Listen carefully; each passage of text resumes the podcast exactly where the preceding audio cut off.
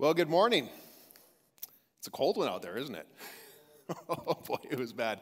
We can be thankful we live in Edmonton, though, because I heard it's actually 10 degrees colder in Leduc and Wetaskiwin. So, uh, guess is that, amongst other things. So, glad to have you with us on site here, especially those who are at home. Uh, welcome to uh, West Meadows today. We've had lots of reasons to stay home, haven't we? For the last almost a year now, we've had these quarantine situations, and the cold just sort of added yet another reason to do so. And if you're like Nadine and I, we always have really good intentions of what we're going to do with our excessive amount of time at home, or we're going to exercise more, we're going to read books, we're going to learn a new skill, right? What do we do? We, we binge Netflix. it's quite one of the most common activities that so many people are doing these days. And actually, recently, one uh, particular series that we binged, maybe you've watched this one as well, it, it turned out it was Netflix's most popular series ever, uh, Queen's Gambit. If you haven't seen that one, it's pretty good. It, it's about a young girl who grows up to be a chess prodigy uh, in an era where that was sort of an unheard of thing. Here's an interesting thing about it is with the rise of the interest in that particular program, chess.com has also seen a massive increase in participation online. You know, since the start of the quarantine, chess.com has seen a million people per month. Since, since March of 2020, a million people per month have joined up to be part of chess.com. And then in November alone, when, when Queen's Gambit was released, they had 2.8 million people join the program to start finding another way to spend their time during quarantine. Now, I'm a bit of a competitive person. Anybody who has ever played Monopoly or refuses to play Monopoly with me knows that that is the truth. I, I, I'm a little competitive. I can tend to be, I, I call it strategic, others call it ruthless. I, I think it's strategic. But here's the thing that you might be surprised to know. Even though I'm competitive and ruthless at Monopoly, I'm actually terrible at chess. You would think that those, those traits would lend itself towards that type of game. But unless I'm playing somebody who just recently learned the game of chess, it's somewhat an exercise in futility because I'm going to lose. You see, my opponents keep putting me in these positions where I'm forced to respond. I have to one up them, right? You take my pawn, I'm going to get my revenge by, by taking your knight. You, you take my rook, I'm going to take your bishop. And when I do feel like I have freedom to make my own move, it's not a good one, right? I, I make my move and then my opponent makes me pay for it. And, and my moves tend to play right into their hands. And this is sort of escalates move after move until the inevitable victory of my opponent. Maybe I'm not playing chess right. Maybe that's the problem. Maybe revenge is not the best strategy when playing chess. Maybe that's the problem. Now, I like to think that I'm better at the chess game of life, in part because I'm motivated by more than revenge. But even saying that, I know that when I encounter conflict, when I feel offended, when, when I suffer loss at the hand of another person, it, it stokes this fire in my belly. It stokes this fire for retaliation inside of me. You hurt me, I want to respond. I hurt you, you're, you're going to parry and then respond. And unlike the game of chess, nobody wins in that game. Can you relate to that? I hope he can, because otherwise I sound like an absolutely terrible, vengeful person. if you can't relate to that. But, uh, but I imagine we all can to some degree, because I think all of us like to win, and we have a natural aversion to losing. Especially when we're losing or when we've lost something or been wronged at the hands of somebody who is somewhat underhanded in their schemes and, and in their nature. Over the last number of weeks, we've been following the story of Joseph and, and talk about a guy who had a laundry list of reasons to seek revenge. And the story that we've covered so far through, through the last few chapters of Genesis, we see Joseph going from, from pit to pit, just one pit after the other in his story. Remember, it all began where he was born into this dysfunctional family where his brothers hated him. He's, he was in the pit of dysfunction. And then his brothers take him from there and they, they throw him into a, a literal pit. and then they sell him into the pit of slavery. And then when he's in that pit, he is wrongly accused. and then thrown into another pit of prison where he is forgotten. His story has been one pit to the other. Now, when we ended the story last week, if you're with us, you remember that he, he did experience some success in Egypt. He reached a point where he was put in charge of the national food program that was going to save millions of lives. But here's the question Is that bit of success enough? Was that success and that promotion enough to heal the pain of the pits that he had been in? Was it enough to heal the pain of the pits? And eh, eh, I want to answer that question for us today because it's the last sermon in this series. And so we got to fast forward a little bit. So if we fast forward to Genesis chapter 50, here's what we find. We find that this is a part in the story where, where Joseph and his brothers and his father, they're all reunited. They're all living in the land of Egypt. Now, also, this is the particular time when Jacob, their father has died. And because Jacob has died, Joseph's brothers think now's the time when he's going to get his revenge. Out of respect for dad, he just kind of treated us well and let, let it lie low. But now that dad's dead, he's coming for us. So they hatch a plan. And their plan is this they call Joseph in. They go, Joseph, I don't know if you heard or not. I don't know if you saw it in, in dad's will, but no, his final wish was that you should forgive us and just let bygones be bygones. Which was Joseph's you know, dismayed. And he responds this way in verse 20 of chapter 50. He goes, What you intended for harm, intended for good to accomplish what is now being done, the saving of many lives. What you intended for harm, God intended for good. It sounds like God's a better chess player than we are. Because you see, while we often seek revenge, God has a different goal. God has the goal of redemption in mind. You see, when, when, when, we play, one person wins, one person loses, but, but when we play God's way, He always wins. And here's the thing about when God wins when God wins, so do we. We win as well. So here's the question we have for today How does Joseph move from the pain of the pit to the place? How does Joseph move from chapter 41, when he has the power, the authority, and every reason to punish his brothers, to chapter 50, where he has the strength and the will to offer redemption? How does he make that move? You may also wondering, how is Mark going to cover nine chapters in one sermon? Well, I'm going to let you go read those nine chapters on your own, is how I'm going to do that. And I'm going to simply keep the story on Joseph. Joseph, who stayed in Egypt. And look at some key verses from there that reveal to us how we too can experience God's ability to make things right, not just right wrong things. Let me explain the difference to that. You see, what's the difference between making things right and, and righting wrong things? Well, here it is. You see, when we right a wrong, it acknowledges that something bad has taken place. If, if something has happened to you that is offensive or evil, it's natural for you to want justice. Is that word justice? I haven't, I haven't used that word. I've used the word revenge, and I'm using justice. What's, what's the difference? Well, here's a simple way to understand it revenge, that's what other people do to you. Justice, that's what you do to other people. Right? There's a subtle difference. Maybe there's no difference, actually. You see, in either case, the end goal is the same. The end goal is to even the score. You hurt me, I'm going to hurt you. Doesn't the Bible say an eye for an eye, a tooth for a tooth, right? That's what that's about. That's justice. Well, I can tell you this about it that makes wonderful Shakespearean plays. But in real life, it's very, very wearing upon a heart and upon a body.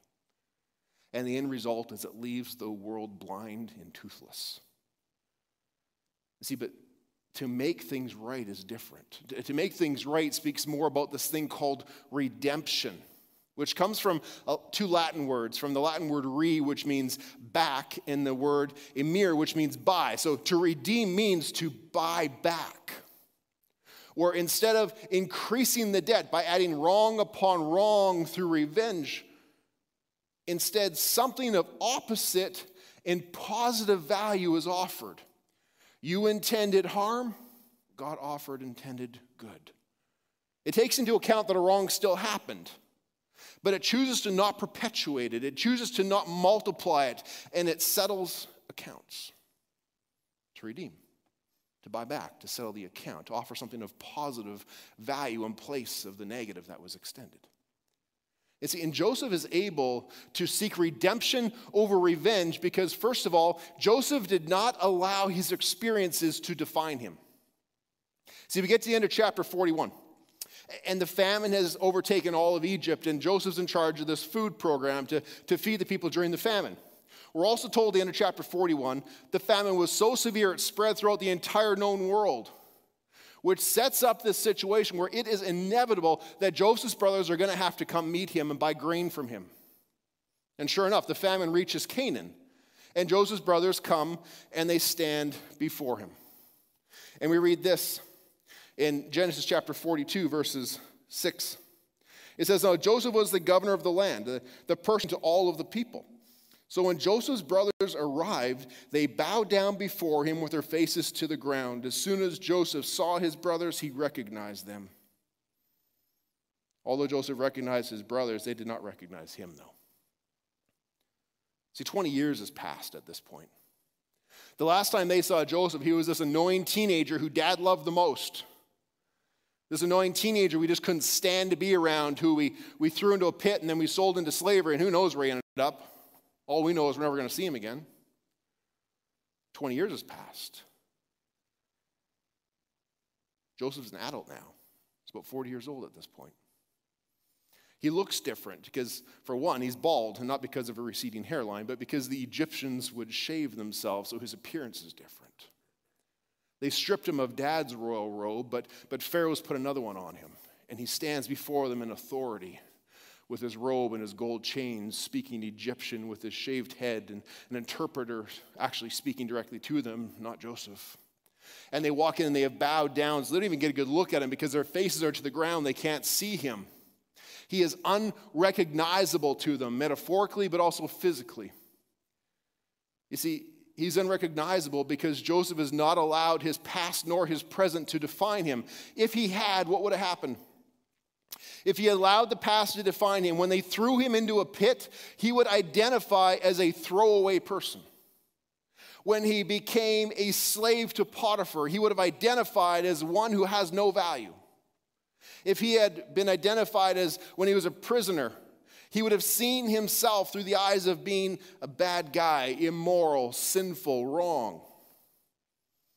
This happens to all of us. Perhaps you or somebody you know was adopted.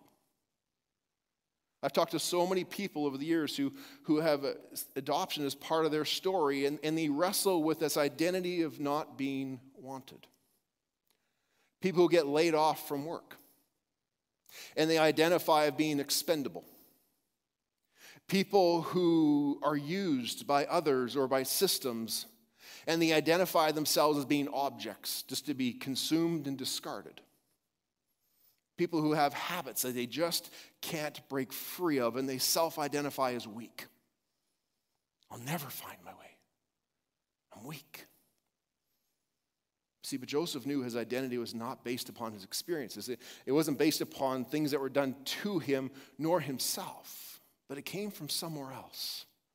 And we see that somewhere else in, in verses 8 and 9 of the chapter, where it says, Although Joseph recognized his brothers, they did not recognize him. And then he remembered his dreams about them. Remember, dreams in the Old Testament are one of the primary ways that God reveals himself and his will to people, know what their future and destinies are. And in these dreams, in Genesis chapter 37, you recall, God gave Joseph two dreams. And in both of these dreams, his brothers were bowing down to him. He didn't understand the dreams at the time, but he's living those dreams now. But he's living them 20 years after the fact, after he has been shaped, informed by God over the period of 20 years, where he is now open to the possibility of redemption. You see, when a person is defined by the pain of the pit, it, it just grows inside them like a cancer. It is, it's the pain of the pit just grows like a cancer, and, and, and there's symptoms of it. And one of the most common symptoms is to lash out, to seek revenge. Is the most common symptom of the pain of the pit just growing within a person. And, and sometimes we think, well, if I can just if I can just express myself to that person who wronged me, if I can just make them hurt as much as they hurt me, I'll feel better. But research has been done into this. And you know what research finds? It doesn't actually work. Research has been done to show that when we think we can express this, that will reduce the stress, will will reduce the pain. You know what research showed? It actually increases it. And here's why. You see, people with revenge are, are, are, like, a, are like a little child with a Costco box of cereal. Right? You ever buy those big Costco boxes of cereal, and, and you know Johnny is about four years old, and he sneaks downstairs while mom and dad are still sleeping, and he gets his bowl and his big box, and he somehow manages to get that open, and then he opens the bag, a little too much. He takes his big box and he's going to pour it in his bowl, but what happens? It goes all over the place. It just makes a mess because we can't control how much of it actually comes out.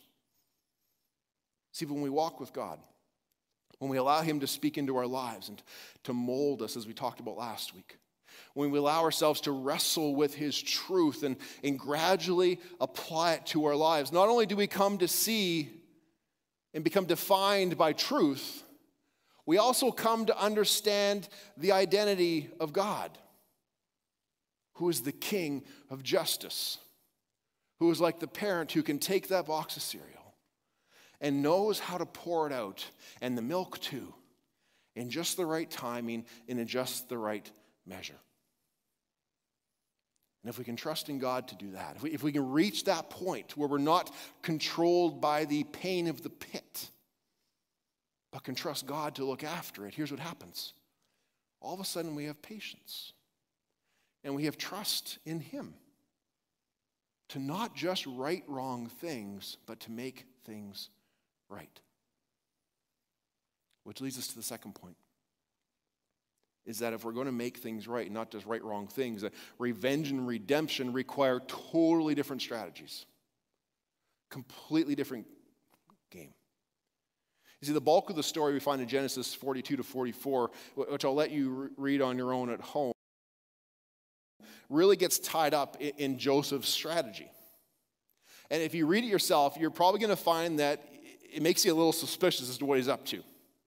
Because it, it looks an awful lot like revenge. You see, his brothers are before him, and, and he recognizes them, but they don't recognize him. And he chooses to accuse them of being spies, which they just adamantly deny. We're not spies. We're just simple people from Canaan who are starving. We, we just came to buy some food. He knows it's the truth, but he doesn't let them know that.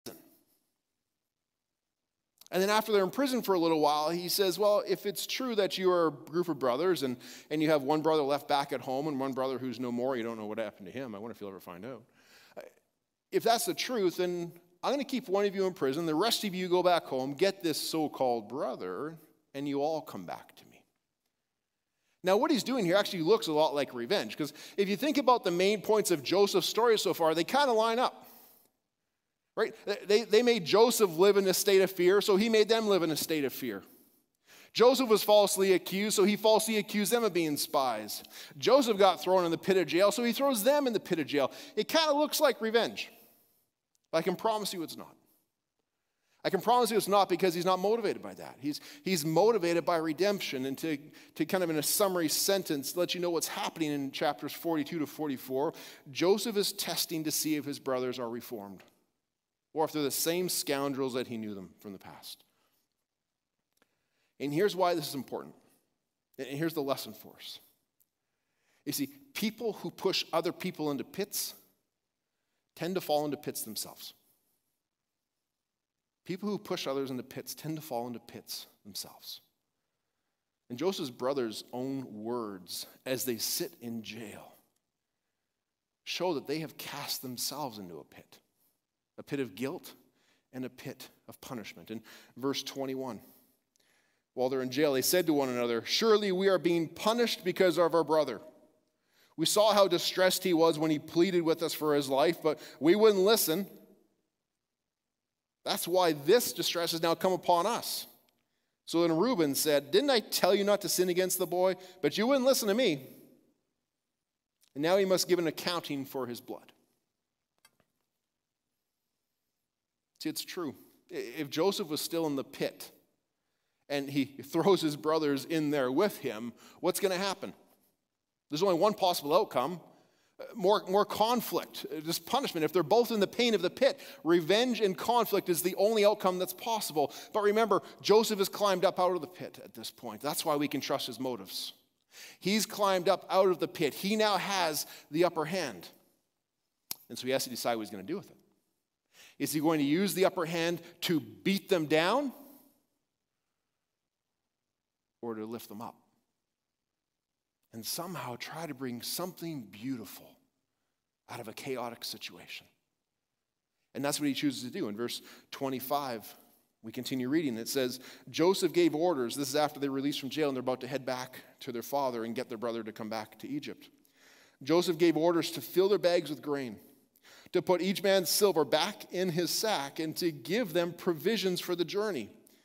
After this was done for them, he loaded the grain on their donkeys and they left. When they discover the grain, the provisions, and their silver back on their donkeys, man, it looks like Joe's just messing with them at this point. They get home and they are baffled.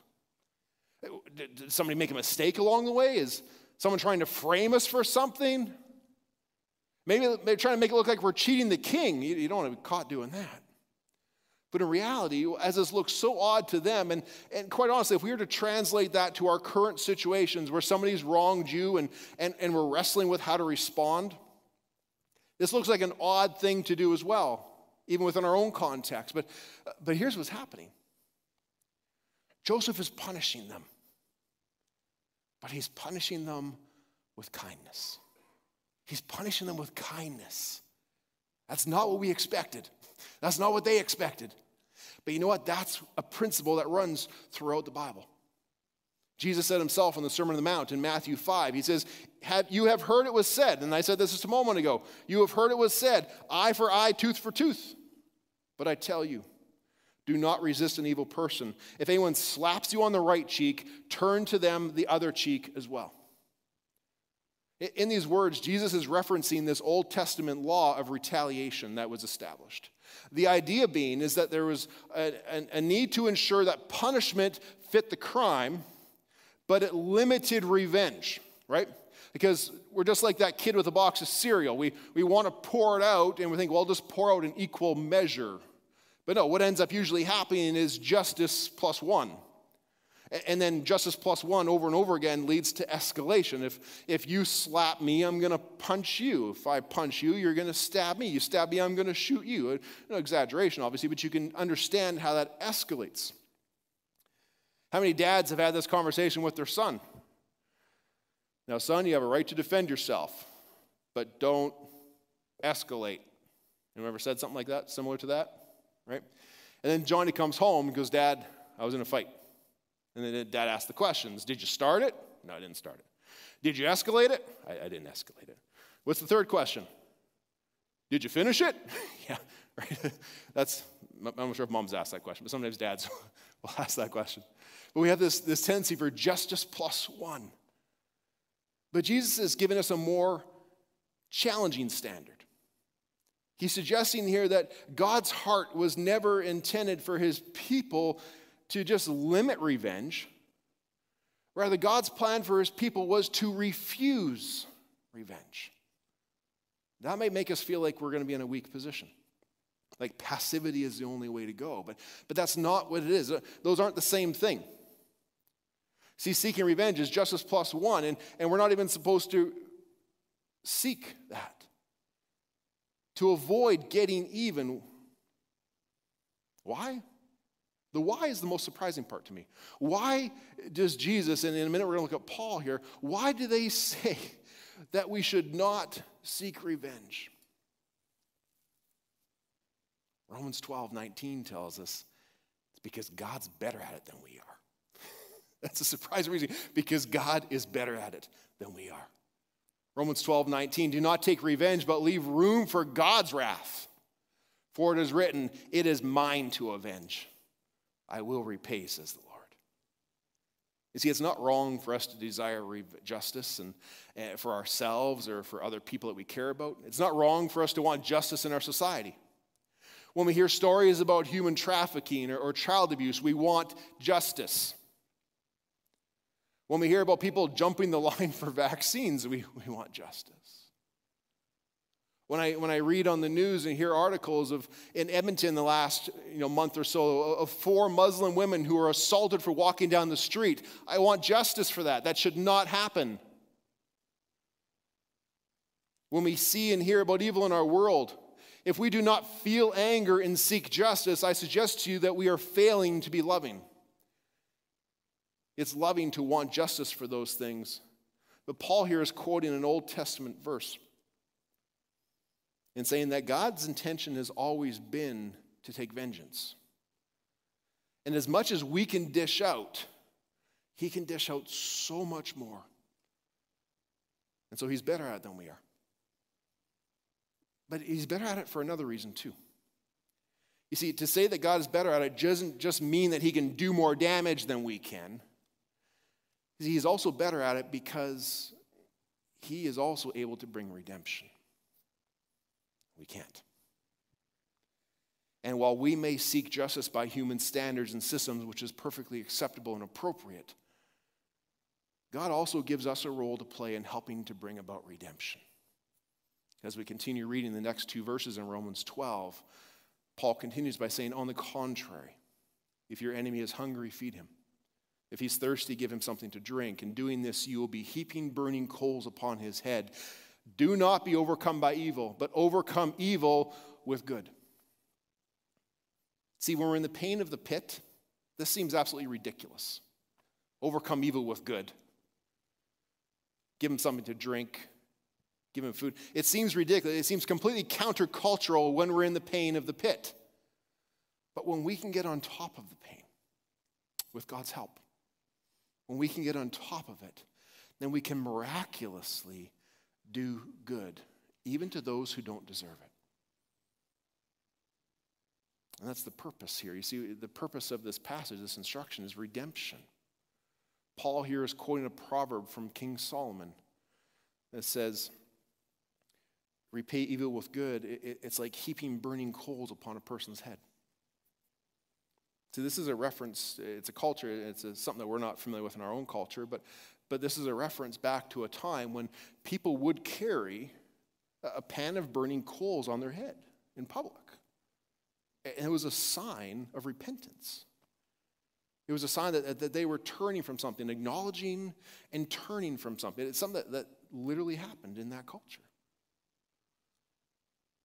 And so Paul's referencing this and saying, if you can extend kindness, if we can find a way to extend forgiveness to those who have wronged us, it is forcing them to face their wrong. It will bring shame upon themselves, which can, which can cause them to turn. You ever bought a diamond and you go into the jeweler and, and when they take it out of the case, whether it's a ring or or just a, a, raw diamond itself, they take it out of the case. What, what do they do? They, they always put down a piece of black velvet. And then they put the ring on top, or put the diamond on top. Why do they do that? Because velvet's smooth and soft and it just makes it look nice?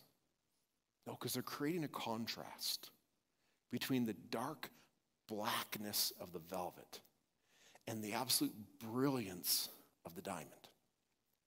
And when the diamond is placed on top of the black velvet cloth, the, the purity is unmistakable. And you look, at, you look at the shimmering beauty of the diamond and you think, I desire that. It has value. But evil on evil is just, is just black on black.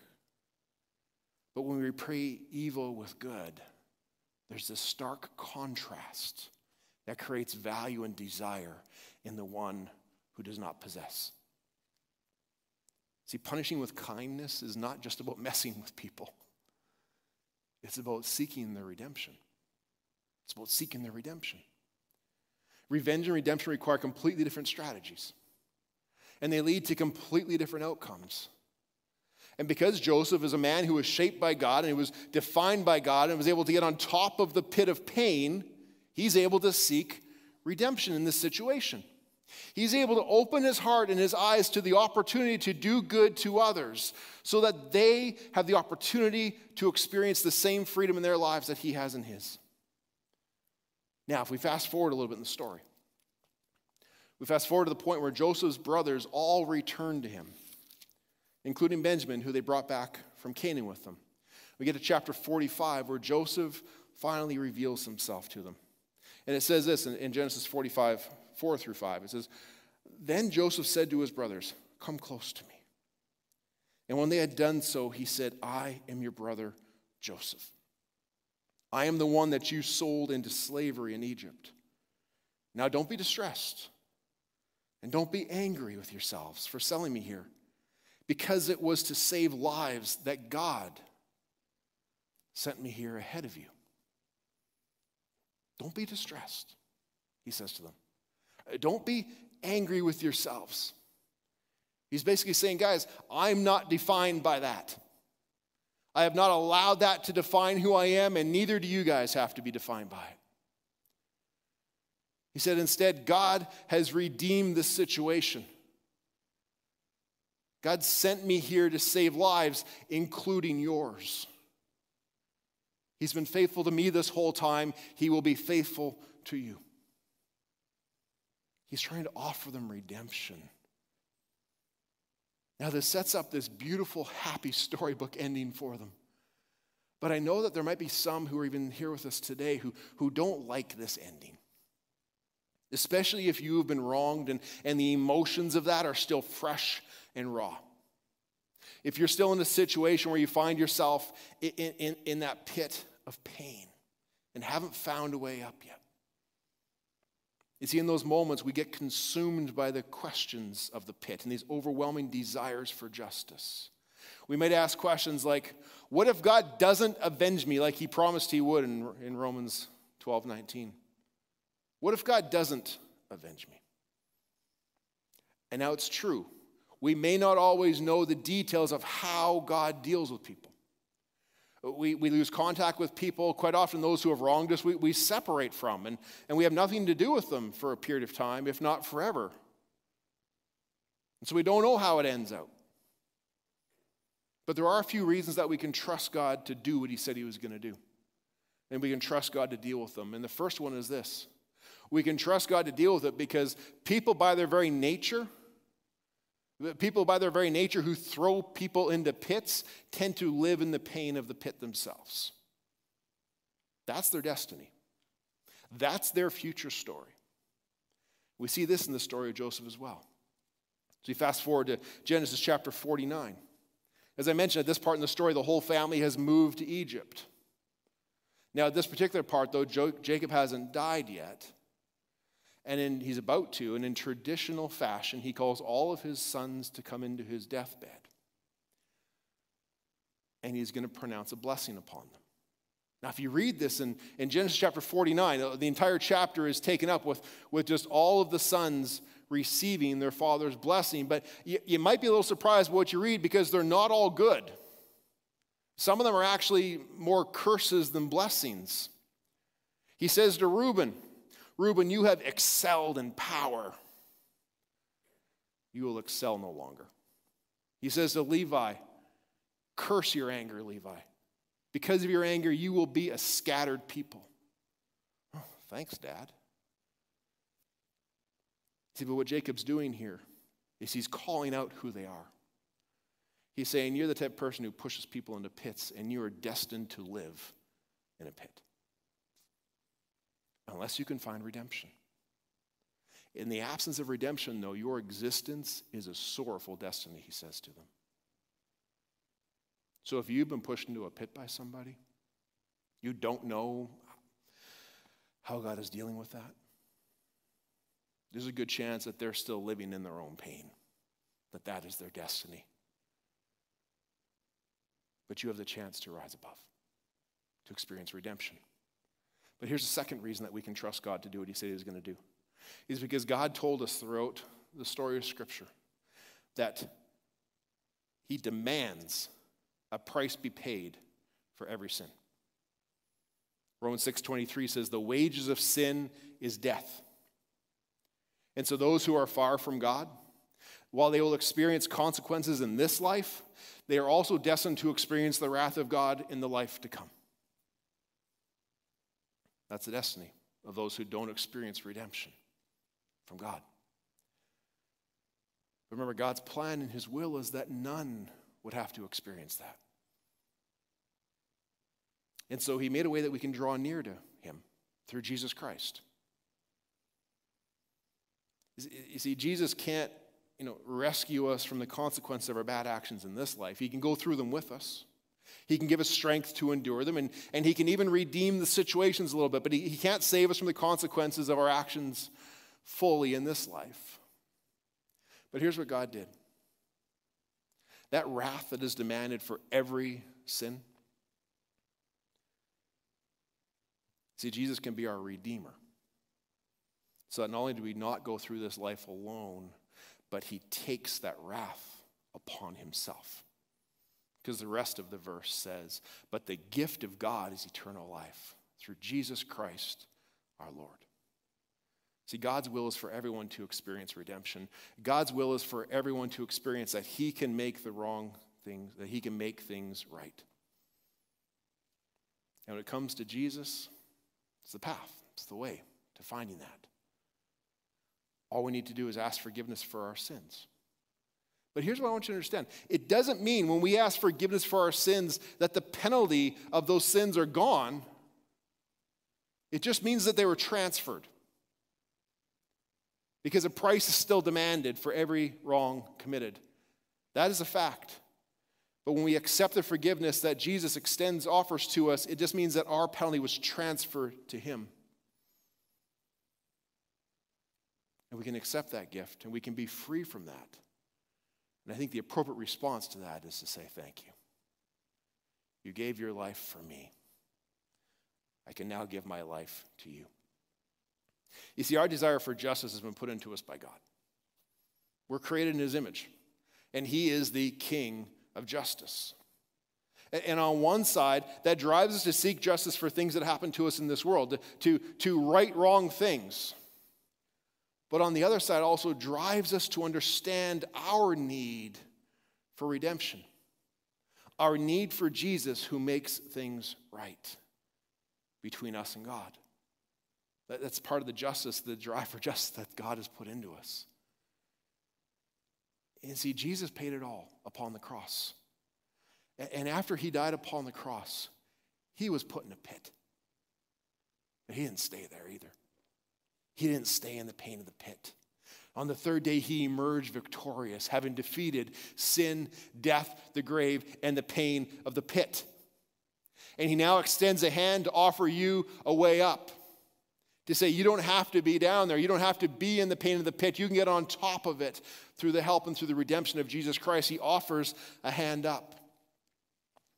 If you know him, but you know also that you are currently being defined by that pain, I, honestly pray that, that you'll be encouraged by Joseph's story here and see that through his example, we can be resilient even in those moments. That with enduring faithfulness to God, it helps us to understand God's enduring faithfulness to us. That while Joseph was in pit after pit after pit, he was able to get out on top of it, and it gave him reason to have a vision of redemption for all. And that God's made a way for that to happen in our lives too through Jesus Christ. If you don't know him, and you now feel this need, like your life is that black cloth and the gift of Jesus is that diamond placed on top, you can receive that. You can receive it into your life today. to walk with Him this day and every day forward and receive eternal life and forgiveness with Him as well. All is required is to believe that Jesus is the Son of God who paid the price for your sins, that His sacrifice was sufficient to satisfy the wrath of God, and that He did rise victorious on the third day and now offers to you the redemption and forgiveness of your sins, that you no longer have them counted against you because He has taken care of them all. If that is your heart and your need that you have today, you can come speak with me following the service here. If you're online, you can pray with somebody online, or you can even just pray with me right now as we thank God for his redemption. Heavenly Father, we thank you for the story of Joseph, a man who had many ups and downs, but so many more downs than ups. But Lord, you were with him through all of them. I pray for those, Lord, here who can acknowledge that and can identify with that, Father that they'd also identify with your presence. Understand that you're with them, you're guiding them, you love them, that the story is not yet finished, and that your plan is for freedom, redemption. God, I pray for any here who are going through a time of pain and sorrow from wrongs that have been committed against them. God, may they feel your arms around them. May they feel your comfort and your love. To know that, that you're with them even in the midst of that, but that as, as Christ defeated the pit he was placed in, you want to help us defeat the pits that we get thrown into at times. Help us to find that freedom amongst one another in our relationship with you, Father. Or for those who are still in the pit of sin, who have not received your forgiveness and, and given their lives to you, I pray right now, Father, that the Spirit that is among us and the Spirit that is convicting, that they would choose right now to say, Yes, thank you, Jesus, for giving your life for me. Thank you that I no longer have to be identified with, with, with my past wrongs. That while there may be consequences today, I will endure those with you. And I anticipate eternal glory and eternity with you. Thank you, Jesus, for taking the penalty of my sin.